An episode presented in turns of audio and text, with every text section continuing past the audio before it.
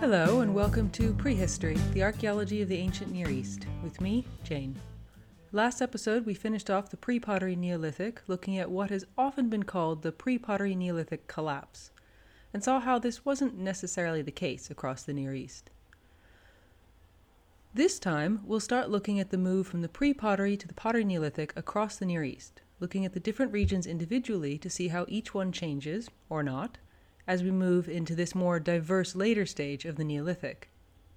I want to start off looking at an area of the Near East that we've mostly left alone throughout the previous episodes on the pre pottery Neolithic Anatolia. As geographic regions of the Near East go, Anatolia is pretty much one of the easiest ones to describe, as it basically covers the area made up by modern day Turkey. We've had a look at the archaeological record from Anatolia a few times already in this podcast, although mostly this has been limited to the eastern and central parts. For a while, it was actually thought that people, that is, modern humans, didn't really arrive in Anatolia full time until the pre pottery Neolithic, as there weren't really any sites dated before this. More recent work, like what we talked about in episode 10 from Pınarbaşı, shows that there were people living here full time back in the Epipaleolithic and the Upper Paleolithic as well. In the pre pottery Neolithic, we get farming villages all over central and eastern Anatolia, and these seem to have been more or less tied into the pre pottery Neolithic interaction sphere that we saw in the Levant and Mesopotamia. We don't necessarily get megasites in Anatolia during the PPN like the ones that we saw in Mesopotamia and the Levant although we do get some reasonably big villages, especially towards the end of the PPN. The most famous of these is probably Çatalhöyük on the Konya Plain in central Anatolia. Çatalhöyük has been excavated on and off since the 1960s, and it's one of the sites about which we know the most, meaning that a lot of what we know about the Neolithic in central Anatolia either comes from Çatalhöyük or in some way is compared with it. This site seems to have been first settled as far as we know, reasonably late in the PPNB. Or at least the earliest evidence that we have found so far for people living here comes from pretty late, from about 7300 or likely even as late as 7100 Cal BCE, meaning that what we're looking at is the very end of the PPNB. Most of the evidence that we have for the Neolithic at Çatalhöyük, therefore, comes from after the PPNB, from the pottery or ceramic Neolithic, making it a great example to look at when we're looking at the ceramic Neolithic in central Anatolia. I say that Çatalhöyük was probably founded at the end of the PPNB, and that it was a big site, but it's not exactly entirely certain how big it was when it was first founded. The only way to be sure of exactly how big Çatalhöyük was from the very beginning of people living there would be to dig the entire site down to the earliest levels or at least to dig a lot of different parts of it spread out across the site down to virgin soil to see how big the very earliest settlement was. This is actually a pretty common issue with archaeological sites, especially when we're talking about big tells with centuries or millennia of settlements stacked on top of one another. Tell sites, which basically just means these big sites with deep accumulations of lots of settlements stacked one on top of the other, usually forming a distinctive hill, all have problems with working out how big the earlier occupations were. This is something that we'll see again and again in this podcast, and I'll probably come back to it a few times because it's actually a really important issue. When we dig a site, we know that people lived there during the time periods that we've dug through. But we can't usually tell for certain whether or not people were living there in earlier periods that we haven't dug yet, or if we have what looks like a gap in the settlement, we don't know if people might have lived there during this gap, uh, but just in a smaller settlement on only one part of the site. With a one hectare village that was occupied for a few hundred years, this often isn't a problem. The site is small enough and flat enough that we can excavate around and find the edges of the settlement in several areas, and dig down to levels where we definitely don't have any evidence of human settlement, what we call virgin soil. But if it's a really big site that was occupied for a while, there's usually so much settlement that it would take decades to dig down to virgin soil in even one part of the site. If it's a 100 hectare city, or even a 13 hectare big village like Çatalhöyük, This might give us a good idea of when people first settled in at least this one part of the site, but it doesn't mean that there isn't a really small village from an even earlier period sitting undiscovered at the bottom of a different area of the tell. While the accumulation of centuries or millennia of people living in the same place can make it pretty tricky to figure out a lot about what was happening in the really early levels of settlement at a tell site, they do at least have the big advantage of being really easy to find. These are big artificial hills. They kind of stick out. Even the pretty short ones can be seen by mapping out the contours of a landscape. Sites that were occupied for shorter periods anywhere from a couple of decades to a few hundred years, often are not quite as easy to find. These are what we often call single period sites, or flat sites. Flat is definitely the distinctive feature here, as these don't make a handy little lump in the landscape to make them easier to find. Flat sites sometimes erode out of the landscape, or reasonably recent ones might, like maybe Roman or later sites, and they might have bits of wall peeking out of the ground. When we're talking about the Neolithic, though, or earlier, or even much later, mostly these sites are completely buried and hidden. There are a few ways to find them, though. One is just by luck. If someone wants to dig out ground for a new house, or put in a basement, or is digging down for some other reason, they might happen to come across some archaeological remains. With any luck, they'll notice this and they'll mention it to an archaeologist so that we can come and have a look. Or if it's something more major, like building some houses or building a new road, then there are archaeologists who will dig some exploration trenches to make sure first that this new road isn't going to smash straight through an ancient site. At least, not before someone's had a chance to excavate it first. Another way that we can find these hidden flat sites is something inventively called field walking. This is pretty much just what it sounds like. If you want to get fancy with the naming, you can also call it foot prospection. You get a group of people together, pick a field, preferably one that's just been plowed so that the dirt has all been turned over, line up a meter or a couple of meters apart, and walk in a straight line looking at the ground. If you find a piece of pottery or a stone tool or anything like that, then you mark where it is and what it is, and you look for any areas where these artifacts cluster together. With any luck, there'll be a site buried underneath, just deep enough to avoid other discoveries, and just shallow enough that the plow has scooped up a little bit of the material. Of course, if the site's buried too deep, or if it's under a forest, or if it's under a modern city, then it's a little bit harder. The third way is using some more techie bits of prospection.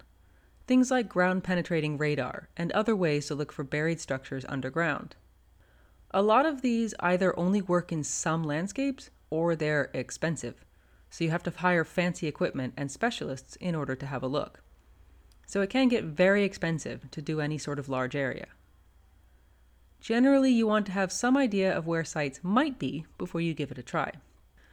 All of this means that something like a tell site does tend to get excavated first, because we know where these are.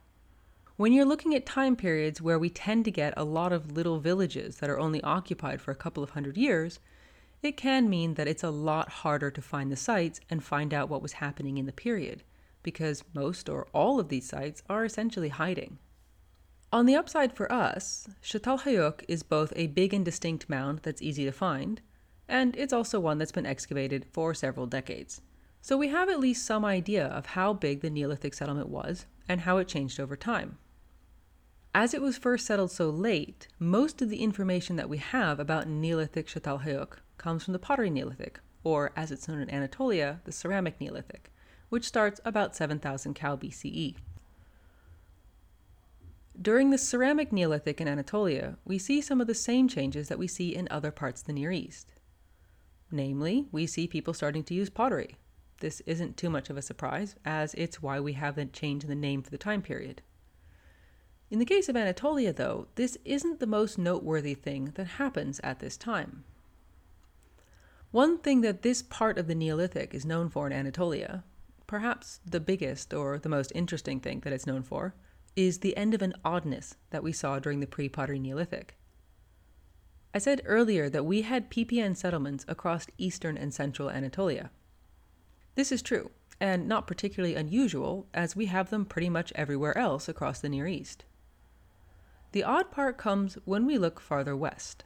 Are classic pre pottery Neolithic villages with their collections of houses, communal buildings, domesticated plants, domesticated animals, and stone tools spread across Anatolia only about as far as central Anatolia, at least based on everything that we found out thus far. We do have at least one PPN farming village just to the west of central Anatolia in the Lakes region, which seems to have been settled from as early as 8200 Cal BCE, namely the site of Hacılar. The Lake District is just immediately to the west of central Anatolia, with valleys connecting it easily to the well researched and well settled areas on the Konya Plain. So it's a strong possibility that what we're really looking at is just a little bit of movement of people overland to the west from central Anatolia but probably limited to this one small region right next door. Of course, the early dates from Hacılar come from some less than reliable radiocarbon dates that were made several decades ago from an old excavation. So they give us something to argue about quite extensively until someone else can excavate other old areas of the site and get a series of new dates. Apart from this, the rest of Asia Minor west of central Anatolia was still inhabited by hunter gatherers, these were different from the epipaleolithic groups of people that we saw in the rest of the Near East. And in terms of their way of life and their stone tools, they had a lot more in common with the Mesolithic hunter gatherers from Europe. The dividing line, both between, as far as we can tell, Mesolithic and Epipaleolithic groups, as well as the spread of pre pottery Neolithic farming villages, seems to be the highlands of central Anatolia. Pre pottery Neolithic farmers made it to this midpoint of Anatolia early in the PPN and then they just sort of seem to stop and hang out in central Anatolia for over a thousand years. After about 7000 Cal BCE, Neolithic villages start to turn up in the western parts of Anatolia and all the way across Asia Minor to the Black Sea. The whole rest of the western part of Asia Minor wasn't necessarily rapidly turned over into farming villages right at 7000 Cal BCE, and was more of a patchwork process across different regions. But this was still the time when we start to see the westwards movement starting again. The question of why we have this delay in the westward spread of farming, either of the farmers themselves or of the idea of farming through existing hunter gatherer populations, is still something that remains pretty unresolved in archaeological research in this region. It would be easy to assume that this delay, and its end, was down to something as simple as the spread of the common use of pottery or perhaps the arrival of domesticated cattle, which don't seem to have made it into central Anatolia before about 7000 Cal BCE. Or perhaps the breakup of the PPNB interaction sphere caused Neolithic groups in central Anatolia to look around for new relationships and new sources of raw materials. Or perhaps it was none of those things, or maybe all of them at once. We don't actually know yet. And unlike with so many of the big mysteries that we've talked about in the archaeological record, this particular mystery hasn't even yet yielded a nice and tidy overarching theory which can be proven wrong later. What we have instead is a growing body of information as to what was happening across Anatolia, both during the pre pottery Neolithic as well as after 7000 Cal BCE. Another thing that Anatolia has in common with the other parts of the Near East is the occasional, and pretty recent, finds of pottery from the pre pottery Neolithic. These are still slightly argued about as to whether they count as actual pottery vessels or just accidentally fired clay containers, like we saw in other parts of the Near East, such as at Ganj in the Zagros Mountains. Pre pottery Neolithic potential pottery is pretty much limited to the site of Boncuklu Hoyuk on the Konya Plain in central Anatolia, actually pretty close to Çatalhöyük. Boncuklu Hoyuk was occupied about 8300 to 7800 Cal BCE, and it's laid out actually pretty similarly to Çatalhöyük. Excavations here found 77 fragments of pottery, made from a range of types of clay, from the very coarse and grainy to the very fine and smooth. They cover the three main ways of making pottery, with some sherds seeming to have been pinch pulled into shape out of a lump of clay, some being rolled into slabs and pushed together, and some being rolled out into coils that were layered together and smoothed out. So while Boncuklu Hoyuk hasn't produced heaps of pottery sherds, there is actually a surprisingly wide variety of them. The structure of the clay, when looked at under a microscope, doesn't seem to have been processed all that much. In some cases, it was more high clay mud rather than pure clay.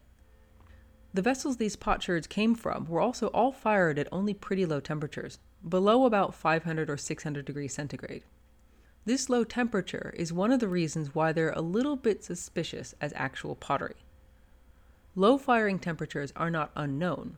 But if we think of something like lime plaster production, which we saw across parts of the Near East, this involved firing limestone to about 800 degrees centigrade. Of course, we don't have any evidence of lime plaster from Boncuklu, so it might just be that while high temperature firing was known across many parts of the Near East, these particular people didn't necessarily know how to get such high temperatures. What is interesting is that these potsherds are of a similar date to the ones that were found in the southern Levant at Kfar HaHoresh, which makes it a little bit harder to argue that they really were accidentally fired dry clay containers.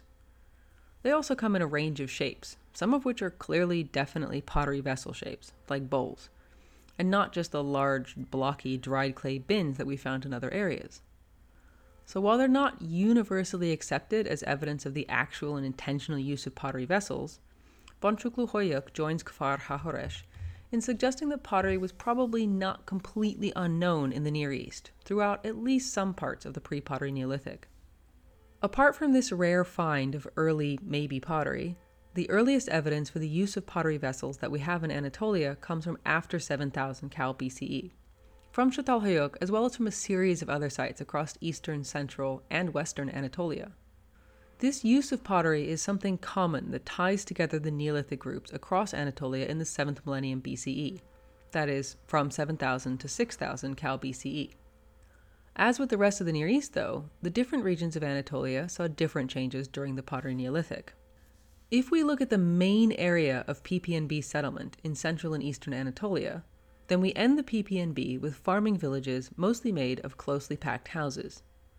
Not every village has exactly the same layout, but most of the sites, at least in central Anatolia, during the pre pottery Neolithic, sites like Çatalhöyük or Can Hasan III, seem to favor a layout of really tightly packed neighborhoods. There were streets in between the neighborhood blocks of houses, but no streets in between the individual houses of a neighborhood. The houses don't share walls, but the walls of the buildings were built right next to one another, with no space to move in between them. They didn't even have doors to the houses and ground level, as far as we can tell. What they had instead was flat roofs of timber beams with big slabs of mud brick laid in between them, and everything plastered into place, with an opening at the top to get in and out, probably with a ladder. Sometimes, like at Can Hasan III, we even have evidence of houses having more than one floor. In other settlements, though, they look all to have been pretty much single story. The houses in neighborhoods being so tightly packed together meant that the only way to get into your house would be to climb up at least one story from the street level and walk across the rooftops of your neighbors to get into your own roof entrance. So, presumably, the people living in each of these neighborhoods would have known one another pretty well, or were at least more connected than they were to people living in different neighborhood compounds. There are gaps between the houses within individual neighborhoods, but these seem to have been only used for some sort of storage or as rubbish dumps, and not as an open space for people to use. Outdoor activities probably took place on the rooftops, which would have made good communal open spaces. Unless it was raining, in which case you wouldn't want to be walking around too much on mud and mud plaster roofs. At least, not if you wanted to stay friends with your neighbors, since no matter how close you are, no one likes getting an unexpected skylight. With the change into the ceramic Neolithic from about 7000 Cal BCE, we don't really see many changes to the way that houses were built or laid out together, at least not across central Anatolia. We mostly continue to see clustered together neighborhoods of attached houses, like the ones that we have at Çatalhöyük, continuing from the pre-pottery Neolithic into the first stage of the ceramic Neolithic, from about 7000 to 6600 or 6500 Cal BCE. This lack of change wasn't just something that happened at settlements that were occupied during the PPN, and settlements that we find that have been newly founded in this early ceramic Neolithic also have this clustered neighborhood layout. While the layout of early ceramic Neolithic villages seems to have stayed pretty much the same as those of the late pre-pottery Neolithic, we do have some changes. At Çatalhöyük, the big change is that we don't have any PPNB collapse. While in some other parts of the Near East, like we saw last time, the big narrative was that the megasites collapse at the end of the PPNB, at Çatalhöyük, the site actually grows in size over the course of the early ceramic Neolithic, getting up to about 13.5 hectares during this period. The site not only grows, but it seems to gobble up people from other villages in nearby parts of the Konya Plain, as despite a lot of effort being put into looking for other sites in the area, it seems to be the only settlement around at the time. Within Çatalhöyük itself, we seem to get a change in house design, with a move from coating the insides of houses with lime plaster to coating them in fine mud plaster. We also have some decoration on the insides of the houses, both with molded bits of mud plaster put in along the walls, as well as some simple geometric and other decorations painted on the walls themselves. These become more of a thing in the early ceramic Neolithic, particularly towards the end of it. These decorative moldings and paintings were also found at other sites newly founded in the early ceramic Neolithic, like Erbaba Hoyuk. Although the walls here were not as well preserved, so we mostly have evidence of the painting only from the floors. Apart from this, though, the main difference between the later pre pottery Neolithic and the early ceramic Neolithic in the central and eastern parts of Anatolia really just seems to be the introduction of pottery. The pottery that we find from sites in the few hundred years right after 7000 Cal BCE is mostly reasonably thick and made into fairly simple shapes. It also doesn't necessarily seem to have been a super common part of daily life, at least based on how infrequently we find the potsherds when we're digging through these early ceramic Neolithic layers at sites. The big change that we see in the ceramic Neolithic here isn't really then something that happens right at the beginning of the time of pottery. Instead, the big changes to life seem to have happened a few hundred years after people started using pottery, from about 6600 or 6500 Cal BCE. The most noticeable single change that we see is that we lose the large individual settlements. Some of these, like Çatalhöyük, seem to have had people living in them, but maybe not as many as before, and the settlement shrinks back to the size of a normal small village rather than its 13.5 hectare big village. These villages are scattered around the landscape rather than everyone living in one big central settlement. Unsurprisingly, our best example of this in central Anatolia is Çatalhöyük. Like I said, it grew in size in the early part of the ceramic Neolithic, and we lost evidence for other settlements around it in that part of the Konya Plain. After about 6600 Cal BCE, as we move into the late ceramic Neolithic, this changes.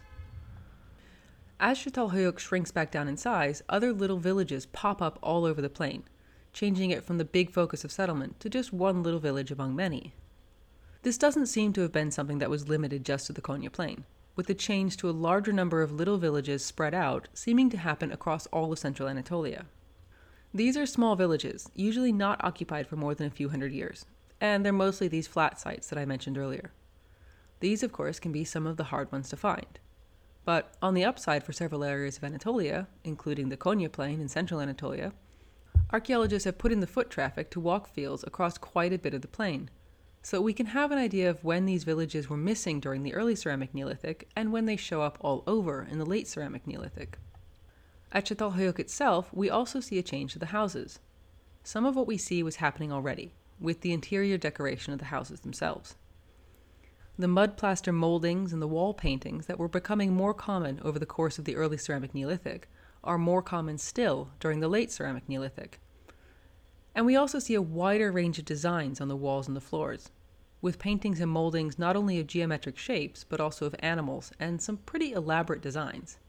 An example of this is the elaborate hunting scenes of large wild animals surrounded by frolicking human figures. Clay stamps have been found in some parts of the site with geometric or animal designs, and the theory is that these were used to stamp out the decorations on the walls. The layout of the houses themselves also changes, and not just at Çatalhöyük. We see a change from tightly packed neighborhoods to groups of houses laid out together around a communal open space, with the houses each having their own door at ground level. Not every village in central Anatolia changes over to this new layout, and some continue the pattern of tightly clustered neighborhoods of houses into the late ceramic Neolithic. Even where the old clustered neighborhoods have changed to people having their own front doors at ground level, the open spaces that these doors all look onto were on the inside of a neighborhood block, with only a narrow way of getting in from the outside, suggesting that the community at the neighborhood level was still very important, even if everyone in the settlements, like Çatalhöyük, had given up on the truly nested communal living of running across one another's rooftops. While the layout of settlements was more of a nudge than a major revolution, there are what seem to be more widespread changes to life. One of these is the way that the stone tools were made. Anatolia is one of the main places where obsidian was coming from when it was being spread around the Near East in the pre pottery Neolithic. So it probably wouldn't surprise you to hear that the stone tools that we get in central and eastern Anatolia are mostly made out of obsidian. That remains pretty much the same from the pre pottery Neolithic into the early ceramic Neolithic and again into the late ceramic Neolithic. The way that the tools were made out of this does change though.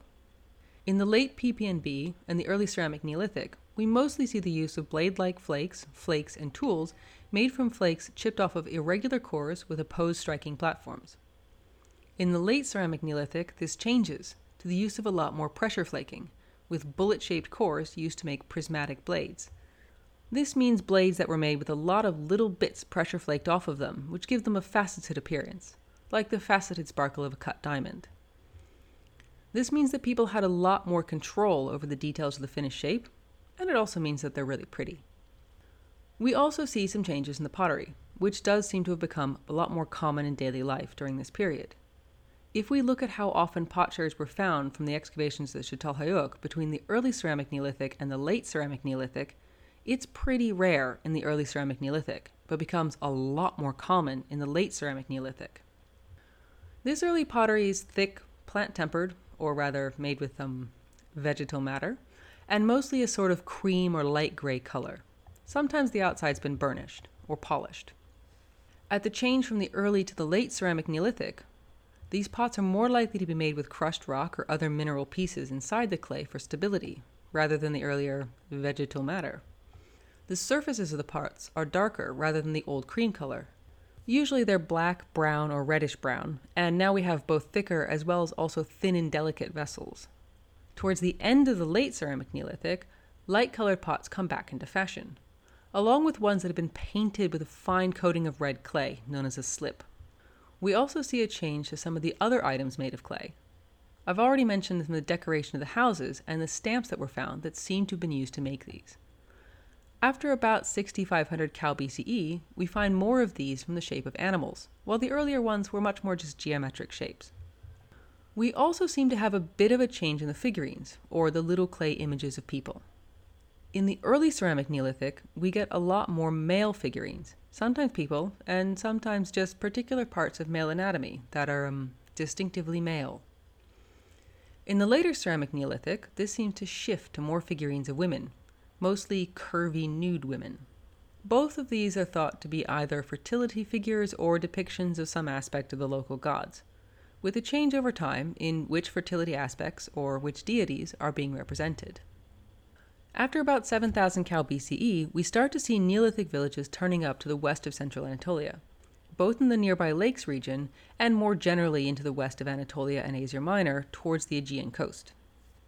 After the long pause in the westward expansion of Neolithic farming villages in Anatolia, when this spread starts up again after about 7000 Cal BCE, in some cases it seems to move pretty quickly, with villages turning up across the western part of Anatolia, both in areas immediately to the west, like the lakes, but also all the way to the coast of the Aegean Sea, within 100 or 200 years. In the Lake District region just west of central Anatolia, we do have some very limited evidence of Neolithic villages before 7000 Cal BCE, like I said before, with the site of Hacılar.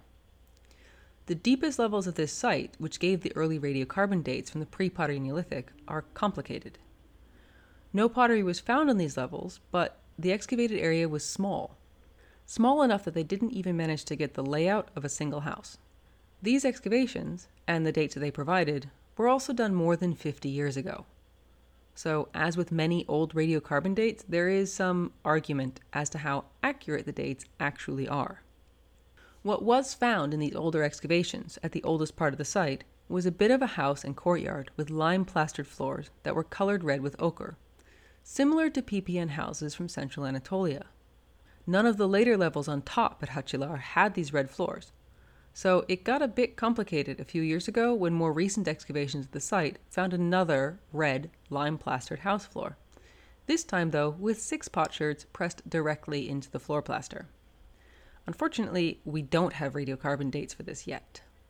Of course, we've also seen from Boncuklu Hoyuk that pottery in Asia Minor before 7000 BCE did happen. Although we can't be sure that the two houses with red floors both date to the same time period, as they come from different parts of the site. And like I said, we don't yet have radiocarbon dates for this recently excavated red floored house. So the earliest occupation of the lakes is still something that's argued about. What we see after about 7000 BCE is a lot less argued about than whether or not anyone was living here before 7000 BCE. From about 6900 BCE or so, we see houses built probably from wattle and daub or mud brick, with or without stone foundations. Wattle and daub basically means a combination of a wooden frame with mud plaster sort of on top.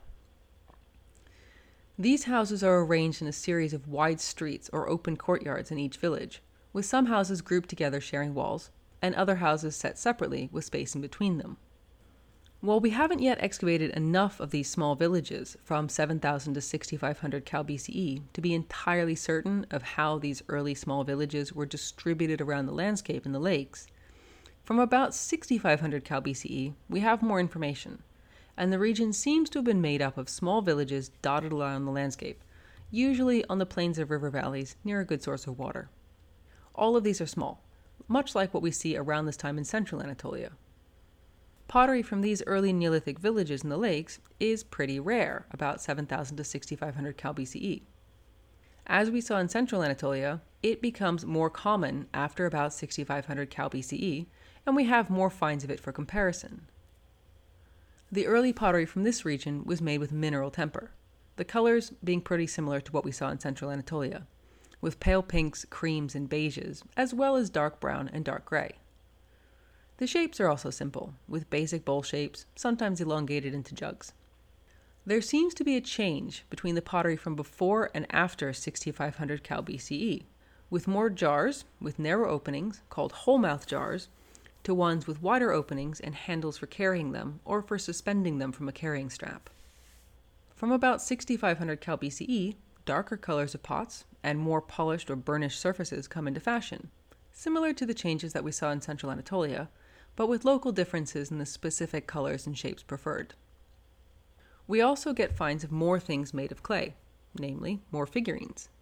Here in the lakes, the notable type of figurines that we see from 6500 Cal BCE is similar to what we see in central Anatolia, with lots of plump naked ladies. Sometimes these are found complete, and sometimes we just find a broken off head or another part of the body.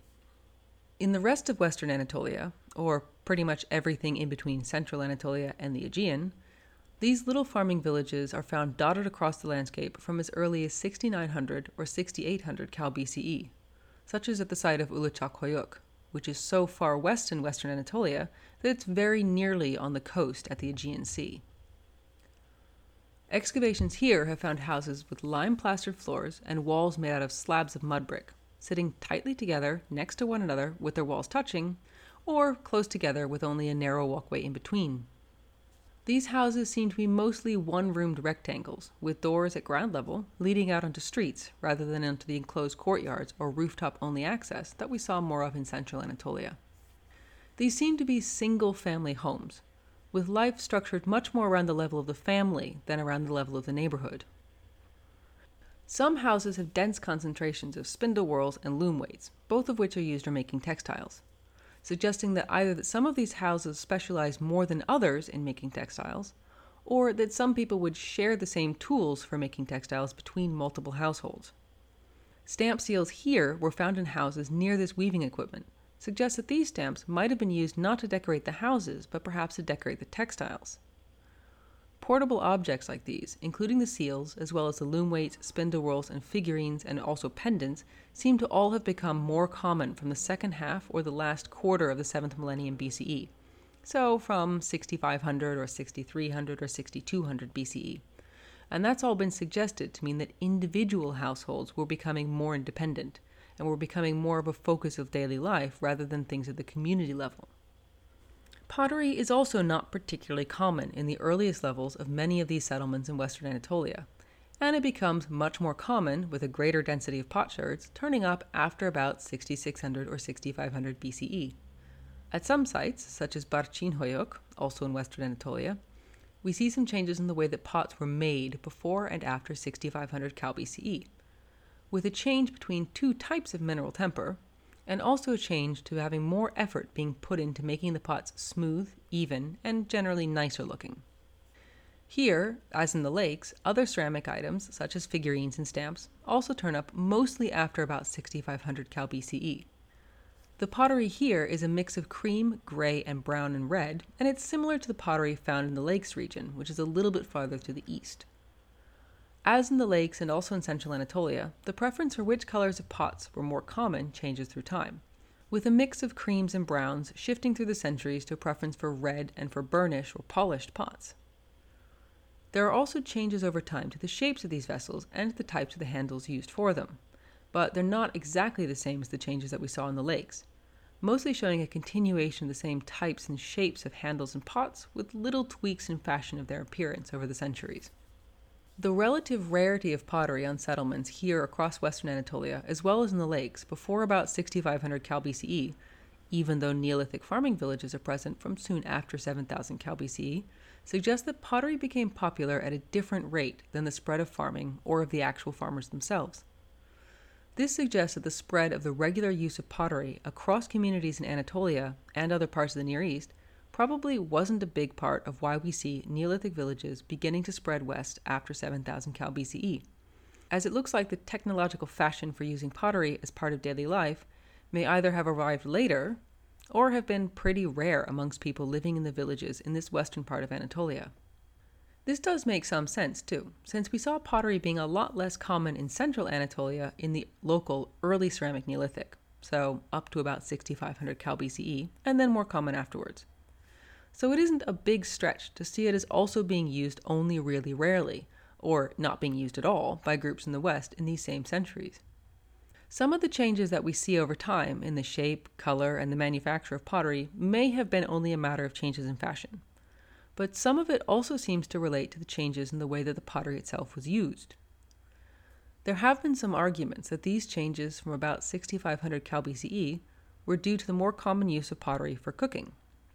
This is not to say that none of the pots produced by people before this date were ever used for cooking, but more that they started to become a more everyday part of how food was prepared. And because of this, they became more common, and they also saw changes to the shapes that would adapt to different styles of cooking. There is some evidence for this, such as finds of fire cracked rock used for something called hot rock cooking, which is where you heat up stones directly in the coals of a fire and then drop them into water to heat it up or to keep it hot without having to put the container directly into the fire. We see this evidence for hot rock cooking at Barcin Hoyuk in its earliest levels, but these cracked rocks then disappear at around the same time that the pottery changes and becomes more common. This may have been part of the reason for changes in the pottery across some parts of Anatolia, but there's a lot of diversity here across several regions, and there are a lot of potential reasons why people might have changed the fashion or the technology. So for now, it's still kind of a wide ranging argument. Western Anatolia is a lot farther away from the big sources of obsidian that were popular in many areas of the Near East during the pre pottery Neolithic and which were still some of the main sources for obsidian for sites in central Anatolia during the Ceramic Neolithic.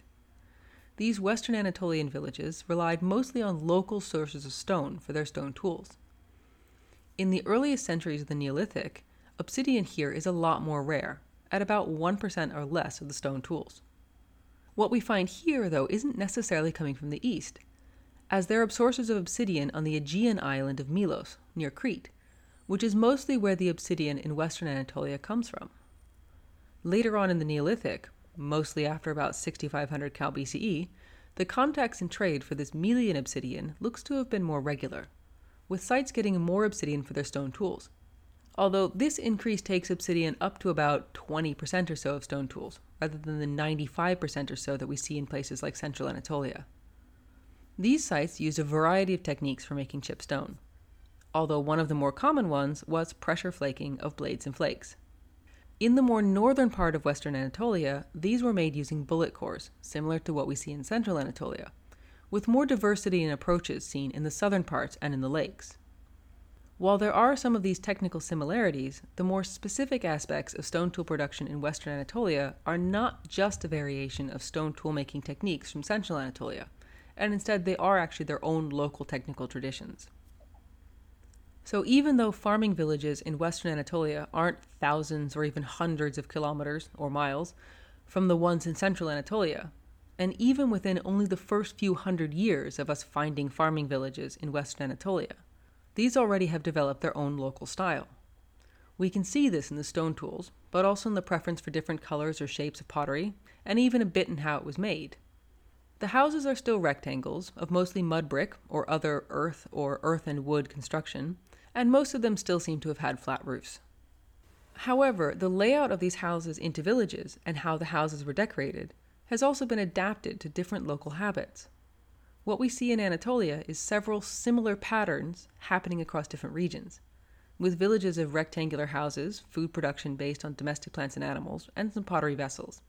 In each of these parts of Anatolia, we have differences in the structure of life before and after 6500 Cal BCE, but the changes that we see are not the same in each part. Houses in the different regions were made out of different materials, sometimes with the same or sometimes with different ways of finishing off and decorating the insides. Their layout changes over time in most regions, with an overall greater focus on small groups or individual houses with their own private space. But this isn't necessarily the same everywhere, and it's not necessarily changing everywhere at the same time.